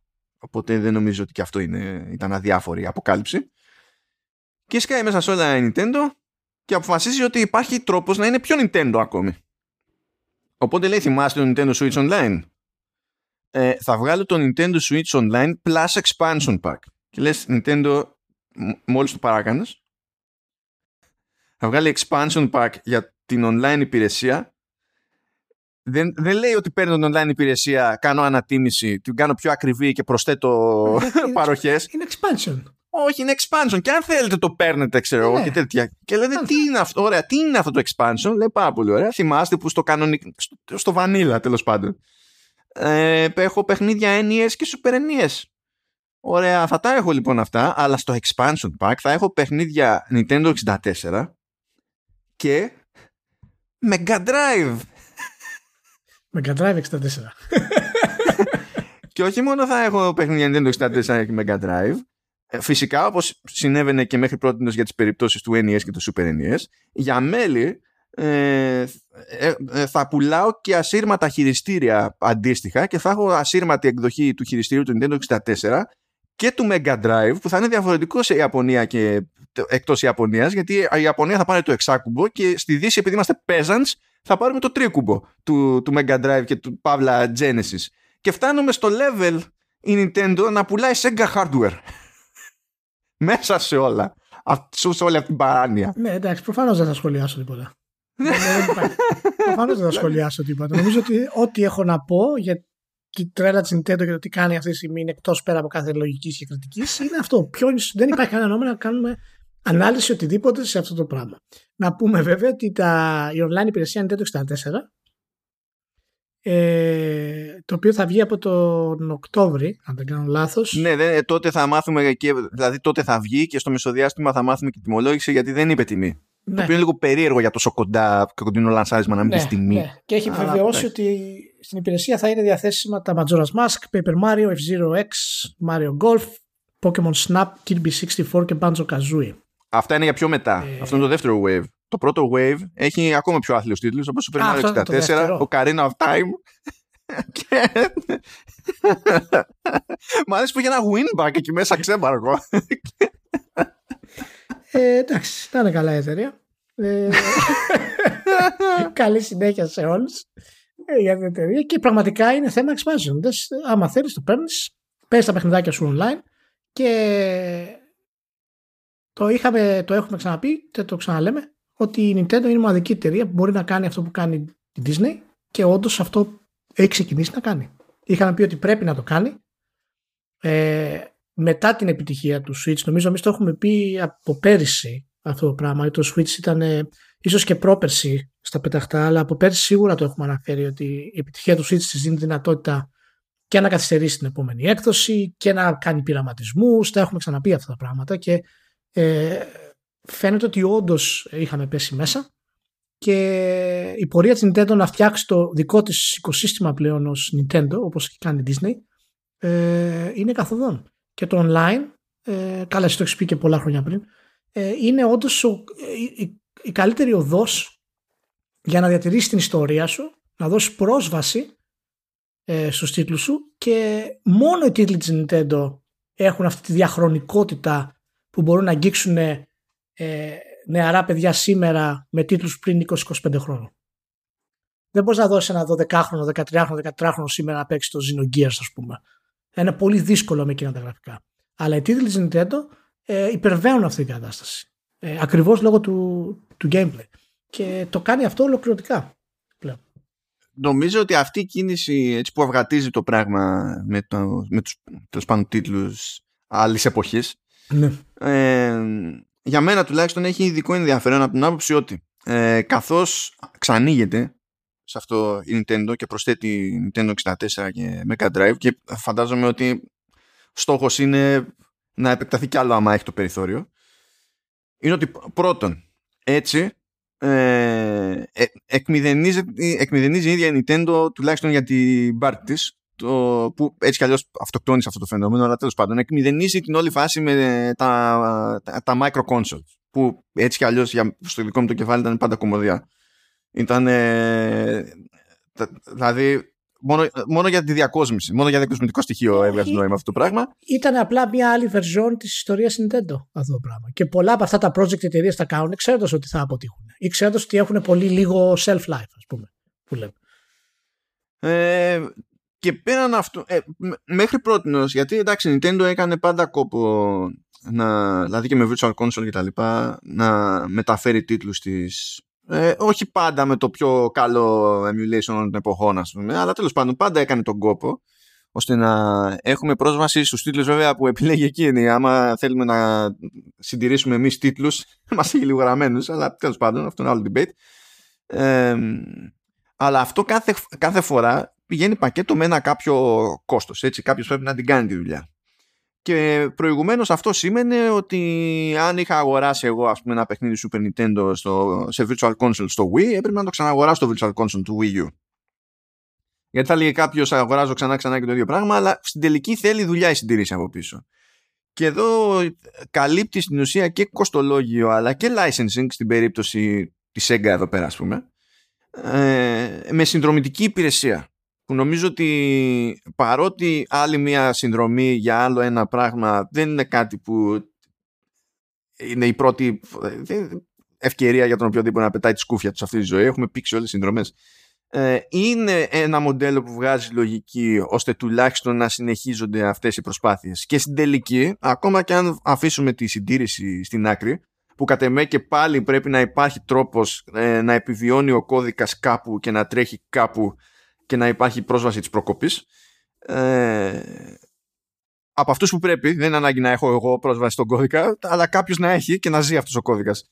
Anyway ε, όλο αυτό το πράγμα έτσι όπως πηγαίνει και αυγατίζει είναι ένα, ε, ένα cloud service μακριά από το να, πουλείτε, να πωλείτε όπου να είναι σαν φάση.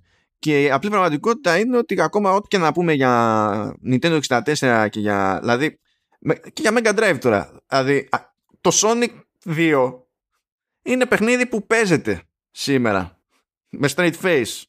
Δεν έχει σημασία που είναι τόσο παλιό. Αντίστοιχα, τα, από αυτό ισχύει και τόσο καιρό. Τα Mario, ξέρω εγώ, και του NES να είναι, κάθεσαι και τα παίζεις και είναι σαν ξεφτύλας που τα παίζεις. Λες, τι κάνω εγώ τώρα με τη ζωή μου. Ε, δεν είναι σαν τα παλιά παιχνίδια άλλων, όπως έλεγες και εσύ, που έχει η Nintendo είναι σε μια διαφορετική θέση ως προς αυτό το, το, το κομμάτι. Τώρα το Shinobi 3 δεν ξέρω πόσο παίζεται χωρίς να έχουμε θύματα. Αλλά... ή το Contra. Ε... Αλλά you get the idea. Να, να, ναι, να, να, σου πω πραγματικά ότι είναι... Το έχουμε ξαναπεί και εντάξει, okay. ε, αλλά η μεταμόρφωση αυτή της Nintendo σε, είναι καθοδόν εδώ και από το Switch και μετά δηλαδή, ήταν η τελική της μεταμόρφωση. Και πραγματικά όλες αυτές οι υπηρεσίες που αρχίζει και αναπτύσσει σιγά σιγά δεν θα μου κάνει καμία εντύπωση σε ένα χρόνο, δύο χρόνια, έτσι, να μπορέσουν να δοθούν ας πούμε σε συνεργασία σε μεγάλα δίκτυα. Θα μπορέσει ξέρω εγώ να είναι στο Netflix και να έχει Nintendo Page στο Netflix παραδείγματος χάρη. Και να μπορείς να κατεβάσεις ορισμένα παιχνίδια ε, του Nintendo 64 παραδείγματος χάρη, Mario Kart ε, και είναι δηλαδή η εταιρεία στείνει αυτή τη στιγμή κάτι το οποίο δεν έχει ξαναγίνει ποτέ στην ιστορία των, των video games. Στην ουσία δημιουργεί εντελώς τη δική της αγορά και να σου πω κάτι, βρίσκεται πολύ πιο μπροστά ε, σε θέματα, σε εμπορικά θέματα από εταιρείες όπως είναι η Sony και η Microsoft στο, στο κομμάτι αυτό. Όχι απλά και μόνο επειδή έχει εντελώς διαφορετικές ιδέες για τα παιχνίδια της, αλλά επειδή σκέφτεται τελείως διαφορετικά για τα video games από ότι είναι ένα blockbuster και μετά θα γίνει ταινία και όλα αυτά τα πράγματα. Που ο μέσος ας πούμε παίχτης νομίζω ότι αυτή είναι επιτυχία ε, για ένα παιχνίδι παραδείγματος χάρη. Ε, αλλά όταν βγάζεις, πούμε, παραδείγματος χάρη ένα από τα πιο αμφιλεγόμενα παιχνίδια της προηγούμενης χρονιάς, το Last of Us 2, ε, πουλάει 6-7 εκατομμύρια. Έτσι, και βγάζει τα χρήματά του εύκολα, υπάρχει σειρά στο HBO, γίνεται χαμός. Υπάρχει αυτό το cultural. Ε, που ο κόσμος, ας πούμε, το μαθαίνει, το αγαπάει κτλ. Και, και πουλάς 30 εκατομμύρια Animal Crossing. Ε, δεν, δεν, τα, τα νούμερα είναι μη συγκρίσιμα. Είναι σαν να είναι σε άλλη αγορά η Nintendo. Είναι, είναι σε μια αγορά που οι gamers παραμένει μειονότητα. Είναι σε μια τέτοια αγορά η Nintendo. Ακόμα και τώρα.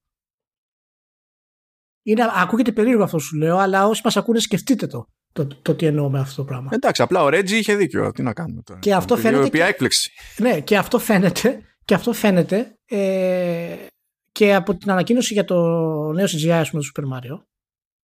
Αν βγάλει το cast. Ρε ναι. μανώ. Chris Pratt, Anya Taylor-Joy, Charlie Day, Jack Black, Keegan-Michael Key, Kevin Michael Richardson, Fred Armisen και Sebastian Maniscalco, ας πούμε.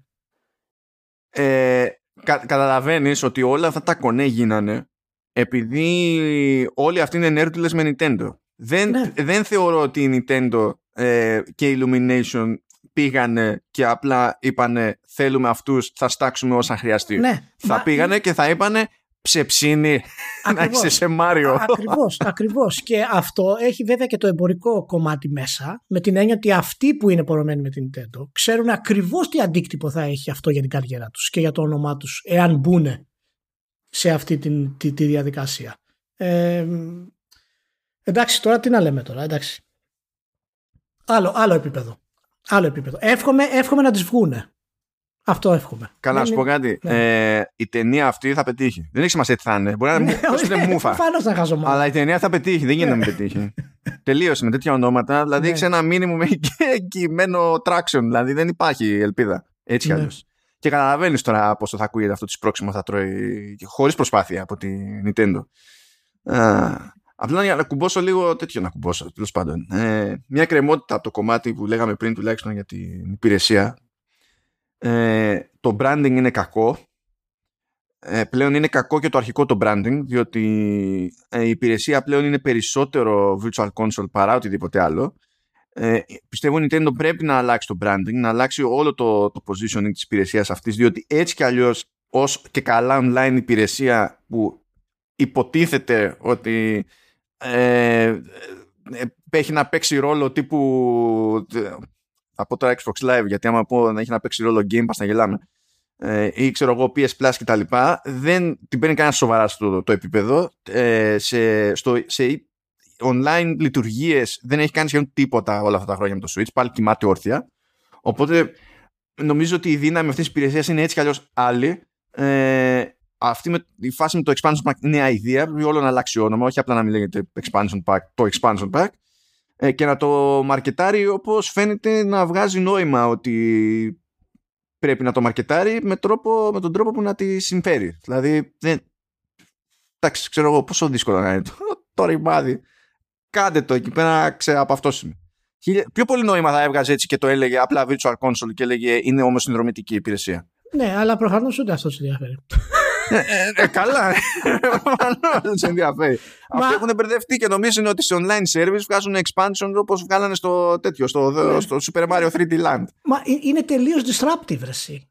Είναι τελείως disruptive η όλη διαδικασία. Και εδώ βγήκε ο Μιαμότο 71 χρονών ο καημένος πόσο είναι, ας πούμε. Μέσα στην καλή χαρά, ας πούμε, με το μαλλί. Και ρώτησε αν μπορεί να έχει λίγο από το χρόνο του, ναι. του, του να του πάρει λίγο για να πει πράγματα. Μπορώ να έχω λίγο λέει, χρόνο, λέει Επίσης, έχω να πω ότι εκεί που δείχνανε το βίντεο του, του, του Splatoon 3, που βγαίνει εκεί ο γραφικός ο τύπος που το παίζει επιστήμονας που μελετάει τα καλαμάρια και δεν ξέρω και εγώ τι. Τα καλαμάρια. Και, και, τα θράψαλα. Ε, είχε, ε, έλεγε τι ατάκε στα Ιαπωνικά και είχαν λογοπαίγνιο στον αγγλικό υπότιτλο και έλεγε What did you think; με το INK, το ink, κεφαλαία στον υπότιτλο στον αγγλικό. Η τύπη είναι τεράστια τρόλ. Αλλά μεγαλύτερο τρόλ ήταν που προσπάθησε ο Ιάπωνας να πει Return of the Mammalians και φυσικά το έσφαξε πέρα για πέρα προσφέροντας, συνεισφέροντας την κομμωδία της όλης φάσης προφανώς. Ε, εντάξει. Ναι, Λοιπόν, να, να, πούμε, ένα, να, να, να συζητήσουμε ένα μικρό θεματάκι που ήρθε από το Facebook που είχα μια συζήτηση αυτό που σου είπα πριν με τα παιδιά. Α, ε, ναι. Το οποίο και να κλείσουμε με αυτό, το οποίο είναι ωραίο να, να μου πεις και τη γνώμη σου δηλαδή. Ε, Λέει, ε, ε, έλεγε ο Θοδωρής, γεια σου Θοδωρή ξανά, ε, ότι ε, ξέρω εγώ, εάν ένα παιχνίδι παραδείγματος χάρη με αφορμή το Prey, ας πούμε, δεν αλλάζει τη λογική του stealth και μένει στα παλιά, γιατί αυτό να είναι μείον; Ε, και κατά πόσο πρέπει να κρυφτεί κάτι αυστηρά, το οποίο δεν δοκιμάζει να ταράξει το είδος. Τώρα διαβάζω ακριβώς τα λόγια στο, ε, στο facebook. Ε, Θοδωρή, αυτή, αυτές οι συζητήσεις, έτσι, τι, τις θυμάμαι σε ένα, σε ένα δωμάτιο με τέσσερα γραφεία το 2003. Από, έτσι τραβιόμαστε κι εμείς, μην νομίζεις δηλαδή. Ναι, ε, ναι. ναι. και έφερε για παράδειγμα το Red Dead Redemption 2 ε, ότι επειδή δεν κάνει τίποτα καινούργιο το παιχνίδι παραδείγματος χάρη αλλά πάει στο maximum το storytelling, λεπτομέρεια και world building αν αυτό ξέρω εγώ θα είναι υπερτιμημένο στην ουσία επειδή ε, επειδή εγώ αναφέρω ότι το πρέ είναι υπερτιμημένο γιατί δεν κάνει τίποτα. Και εν τέλει στην ουσία αυτό που του απαντάω και μπορούμε να το συζητήσουμε λιγάκι σαν concept, ιδιαίτερα αυτή την εποχή, ε, είναι ότι ενώ το RDR2 κάνει κάτι το οποίο δεν έχει ξαναγίνει σε θέματα world building και το πώς δίνει την ιστορία μέσα στον κόσμο, ε, δεν είναι τελείως παράλογο να του βάλεις υψηλή βαθμολογία χωρίς ε, ξέρεις, να πάρεις αρνητικό το ότι δεν καινοτομεί στο θέμα του gameplay, εφόσον το gameplay είναι καλό. Ε, το πρέπει να παίρνει 8 και 9 όμως, ακριβώς επειδή ούτε φέρνει κάτι επαναστατικό, αλλά επαναλαμβάνει κάτι το οποίο έχουμε δει πάρα πολύ, το θεωρώ υπερτιμένο. Ένας ένας, ένας, ένας βαθμό 6-7 θα ήταν πολύ καλύτερος, κατά τη γνώμη μου, για το Prey. Το οποίο φυσικά αυτό έχει να κάνει και με τις κλίμακες βαθμολογίες για το καθένα, μπλα μπλα μπλα κτλ. Αλλά το, το θέμα είναι ότι αν όντως ένα παιχνίδι κάνει κάτι καλό συνέχεια, δεν πρέπει μέσα στα χρόνια αυτό να έχει επίπτωση στην κριτική μας που να βασίζεται στο πώς αναπτύσσει τη βιομηχανία. Γιατί αν δεν έχει, τότε δεν πρέπει να μιλάμε άσχημα για το AI του Assassin's Creed που είναι ίδιο από το δεύτερο μέχρι σήμερα ή δεν πρέπει να μας ενοχλεί το FIFA ας πούμε το οποίο δεν έχει καμία αλλαγή. Πρέπει πάντα να το βάζουμε 9 π.χ. για αυτό το πράγμα. Δεν πρέπει να υπάρχει ε, στην κριτική μας μια άποψη ε, κάποιος μπορεί να την πει αυστηρή, παραδείγματος χάρη. Άλλος μπορεί να την πει ότι είναι απλά ισορροπημένη με το πώς εξελίσσεται η βιομηχανία. Ε, που να μας επιτρέπει να κρίνουμε τα παιχνίδια με βάση τις καινοτομίες που υπάρχουν. Δηλαδή, αν ένα παιχνίδι βγει σήμερα και είναι, ξέρω εγώ, σαν το Half-Life το 2, π.χ., δεν πρέπει να εκλάβουμε ότι το Half-Life το 2 βγήκε το 2000 και ότι αυτό που προσφέρει αυτό το παιχνίδι είναι, είναι εντυπωσιακό και είναι πολύ ωραίο, αλλά δεν προσφέρει κάτι πραγματικά ιδιαίτερο και αυτό να το δούμε στη βαθμολογία. Γιατί δεν μπορεί να βγει τώρα ένα Half-Life 2 και να τον βάλεις 10. Θα ήταν τραγικό. Το Half-Life 2 μπορεί όντω να τον βάλει 10, αν έβγαινε πάλι. Αλλά... Όχι, όχι, γιατί είχε ένα stretch εκεί πέρα στα Wastelands που ήταν ναι, φίλοι, εντάξει, εντάξει. ακόμη και τότε. Όχι, δεν του βάζεις μετά και το ίδιο ξανά από την αρχή. Ναι, αλλά καταλαβαίνεις θέλω να πω. Και δηλαδή πρέπει να υπάρχει μια τέτοια επίπτωση. Πώ το κόβεις αυτό; Λοιπόν, ε, αυτή είναι ω συνήθως είναι φιλοσοφική διαφορά. Ε, της, αυτό που κάνει είναι, είναι ψηλό στην αντίληψη του κόσμου, αν και δεν εκπλήσωμε που το εκλαμβάνει έτσι ο κόσμος, δηλαδή και αυτό φυσιολογικό είναι, αλλά είναι λάθος, sorry, ε, είναι ότι όταν κάποιος ε, σε επίπεδο κριτικής σφίγγει έτσι developers, publishers και, και παιχνίδια, ε, η πρώτη σκέψη είναι ότι είναι υπερβολή και κάποιο είδους αδικία. Το ζήτημα είναι ότι σε επίπεδο κριτικής πώς, ε, τι άλλο εργαλείο πραγματικά έχεις δηλαδή ε, να πιέσεις ε, προς οποιαδήποτε κατεύθυνση το, το χώρο σου. Από τη στιγμή που κριτικός είσαι, δεν είσαι λεφτά να πεις να πάω να φτιάξω το δικό μου το παιχνίδι ή να κρέμεται μια εταιρεία από σένα. Ε, και δεν είναι ότι πιο παράλογο γενικά σε οποιοδήποτε κομμάτι ε, κάτι που είναι το ίδιο και το ίδιο και το ίδιο κι ας είναι πάρα πολύ καλό έτσι, ε, κάποια στιγμή να οδηγεί σε, σε κόπωση ε, υπάρχει το φαινόμενο του burnout ε, υπάρχει το φαινόμενο του burnout παντού. Δηλαδή υπάρχει το φαινόμενο του burnout στο Star Wars. Δηλαδή πρέπει να το έχετε ψηλογιώσει δεν μπορεί. Ε, κάποια στιγμή από ένα σημείο και έπειτα ακόμη και με σταθερό επίπεδο ποιότητας ας πούμε και τα πάντα όλα να είναι γνώριμα αν βομβαρδίζεσαι μονίμως ε, από το, το ίδιο πράγμα αρχίζεις και γίνεσαι και εσύ ανέστος απέναντι σε αυτό που κατά τα άλλα καταλαβαίνεις ότι είναι καλό στην τελική. Μπορεί να μην έφερε τα πάνω κάτω αλλά, αλλά είναι καλό οπότε δεν, δεν είναι δεν είναι ότι ποινικοποιείται η ποιοτική σταθερότητα επιπέδου είναι ότι ε, ασκείται πίεση για να αποφεύγεται ο εφησυχασμός και τι, ποιος είναι καλύτερος τρόπος να ασκηθεί αυτή η πίεση και στην τελική; Και να πούμε ότι ακόμα και αν το κόνσεπτ δεν είναι αυτό, ασκούμε κάποιο είδους πίεση προς τα κάπου. Γιατί μπορεί να γυρίσεις και να πεις ε, κάποιος και ποιος νομίζεις ότι είσαι ρε φιλαράκι και θα πιέσει την κατάσταση οπουδήποτε. Ξέρεις εσύ καλύτερα από αυτούς. Ωραία, μπράβο. Είμαστε άμπαλοι, ξέρω εγώ. Δεν έχουμε ιδέα κτλ. Ακόμα και έτσι όμως δεν πρέπει σιγά σιγά εφόσον περνάει μια κατηγορία, ας πούμε, μια περίοδος σταθερότητας ή στασιμότητας, αν δεν να είμαστε ξέρω εγώ, πιο κακό δεν πρέπει και πάλι σε επίπεδο κριτικής να δημιουργείται ένας χώρος ώστε μόλις έρθει το κάτι άλλο αυτό να μπορεί να αποδοθεί και να φανεί. Διότι αν πηγαίνουμε και λέμε ότι ε, αυτό είναι το καλύτερο στην κατηγορία, είναι το ίδιο με 10, με 10 χρόνια πριν, αλλά εξακολουθεί και είναι το καλύτερο στην κατηγορία. Και επειδή είναι το καλύτερο στην κατηγορία θα παίρνει 10, όταν θα έρθει ο χώρο, την ώρα για την εξέλιξη θα του βάλουμε 11. Πώς θα φανεί, πώς θα αποδοθεί αυτό το πράγμα; Σε αυτό που λες πρέπει να, να πούμε κιόλας ότι είναι ένας φαύλος κύκλος που γενικά πέφτει και η, η άποψη του κόσμου για τα, για τα video games. Ε, γιατί από τη μία μπορείς να πεις ότι αν κάτι είναι καλό ο κόσμος του αρέσει και παίζει και αυτό επαναλαμβάνεται κάθε χρόνο ή κάθε δύο χρόνια ή κάθε τρία χρόνια ή κάθε έξι μήνες και είναι το ίδιο πράγμα. Άρα επειδή είναι καλό θα έχει κόσμο, θα παίξει κτλ. Από την άλλη όμως όταν συμβαίνει αυτό ναι, αυτό είναι ε, επιχείρημα για το ότι ήταν καλό το Πασόκ όμως. Η λογική είναι η ναι, ίδια. Επειδή ναι, ψηφίζουν πολύ Πασόκ, το Πασόκ είναι ότι καλύτερο. Αλλά ως γνωστό δεν λειτουργούν έτσι τα πράγματα στη ζωή. Ναι, όταν συμβαίνει κάτι τέτοιο όμως, πρέπει να πάρουμε και την άποψη ότι δεν πρέπει να διαμαρτυρόμαστε τότε εάν δεν υπάρχει εξέλιξη και επαναστατικότητα.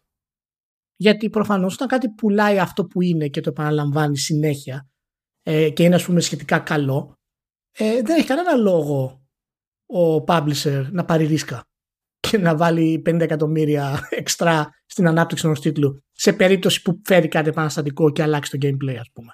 Δεν μπορεί να το κάνει και γι' αυτό ούτως ή άλλως δεν γίνεται. Γίνεται πάρα πολύ σπάνια. Γι' αυτό πάρα πολύ σπάνια έχουμε επαναστατικούς τίτλους. Και σήμερα, επειδή υπάρχουν τόσα πολλά games, είναι πολύ πιο σημαντικό από παλαιότερα να ξεχωρίσουμε αυτούς που φέρνουν την επανάσταση και σε επιμέρους κομμάτια του σχεδίου. Ακριβώς επειδή είναι και πιο δύσκολο να έρθει Ακριβώς. η επανάσταση πλέον, γιατί όσο να είναι, όλη η βιομηχανία είναι σε άλλο στάδιο οριμότητα σχέση με πριν. Ακριβώς. έτσι. Οπότε ήταν και η λογική στην οποία, γιατί θυμάσαι, είχαμε συζητήσει, γιατί είχα και εγώ δυσκολίες να βαθμολογήσω με 10 το Red Dead Redemption. Ε, ήταν ότι ε, η λογική που ακολούθησα ήταν η ίδια, ότι ακριβώς επειδή είναι τόσο ασύλληπτα δύσκολο για ένα παιχνίδι που κόστησε 250 εκατομμύρια να πάρεις τόσα πολλά ρίσκα στο gameplay και παίρνεις ρίσκα στο storytelling και στο πώς ε, χτίζει το κόσμος, πρέπει αυτό να αποδοθεί με κάποιο τρόπο γιατί δεν γίνεται πουθενά. Είναι πάρα πολύ δύσκολο. Και φυσικά βλέπουν ότι έχει ξαναγίνει από το βγήκε το Red Dead Redemption 2 και δεν πρόκειται να ξαναγίνει. Ναι, το, το σημαντικό modifier ήταν κάτι που ανέφερες εσύ και πιο πριν πάλι για το Red Dead Redemption. Ε, πα- νομίζω ήταν στο πλαίσιο της συζήτησης και αυτό που διάβαζες ότι Ναι.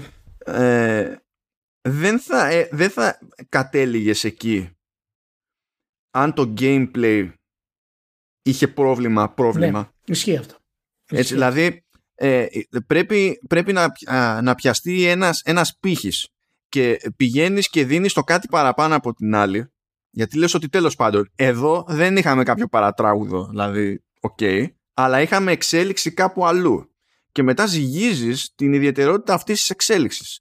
Και αν πολύ απλά ε, δεν έχει ξαναματαγίνει που λέμε δεν μπορείς να πεις δεν με νοιάζει δηλαδή και πάλι κάπως πρέπει να το αποδώσει αυτό το πράγμα. Και γι' αυτό και άλλες φορές έχουμε συζητήσει μεταξύ μας εδώ και στο, και στο Vertical που λέμε ότι πολλά πρά- πράγματα είναι θέμα ισορροπίας. Δηλαδή δεν μπορούμε να ξεκινάμε να κάνουμε μια κριτική και να θεωρούμε ότι είναι τελείως αμετακίνητη η σκέψη ότι ε, το gameplay και τέλος ή το story και τέλος. Ε, ο- είναι το κόμπο. Ναι, πλέον αυτό είναι πολύ δύσκολο να γίνει και αυτό πρέπει να το σκεφτούμε και ε, από την άλλη μεριά. Και πρέπει δηλαδή παιχνίδια τα οποία επαναστατούν στο gameplay με διάφορους τρόπους και ας είναι indie ή οτιδήποτε άλλο, πρέπει οπωσδήποτε να τα ανεβάζουμε στο επίπεδο. Άσχετα αν η ιστορία τους μπορεί να, είναι, ε, να μην είναι επαναστατική, να είναι απλά καλή, παραδείγματος χάρη. Όπως ξέρω εγώ, μπορείς να πεις το Inside, το οποίο από θέματα gameplay και ιστορίας ε, είναι ένα ok παιχνίδι. Αλλά όταν τα συνδυάσεις αυτά τα δύο, είναι μια αποκάλυψη. Και αυτό πρέπει επίσης να έχει, να το χρησιμοποιούμε ως επιχείρημα όταν μιλάμε είτε για indie είτε για AAA παιχνίδια. Και γι' αυτό είχα και εγώ θέμα σου με το Red Dead Redemption. Πήγαινα από 7 στο 10. Δεν υπήρχε διάμεσο. ε, Ακριβώς για αυτό το λόγο. Γιατί το gameplay είναι λειτουργικό, δεν είναι κακό, είναι λειτουργικό. Okay. Οπότε μετά ψάχνεις να βρεις για ποιο λόγο αυτό το gameplay έμεινε ως έχει από την εταιρεία. Γιατί για να μπορέσει να βάλεις μέσα σε αυτό το gameplay και να είναι interactive όλη αυτή η λεπτομέρεια του κόσμου σε επίπεδο simulation σχεδόν. Μαζί με το story δεν μπορείς να πάρεις ε, μεγάλα ρίσκα στο να αλλάξεις και τους ίδιους μηχανισμούς του gameplay τους οποίους τους έχεις τελειοποιήσει. Και να δεις που παιχνίδι σαν το Red Dead Redemption ε, δεν πρόκειται να ξαναβγεί στο λέω.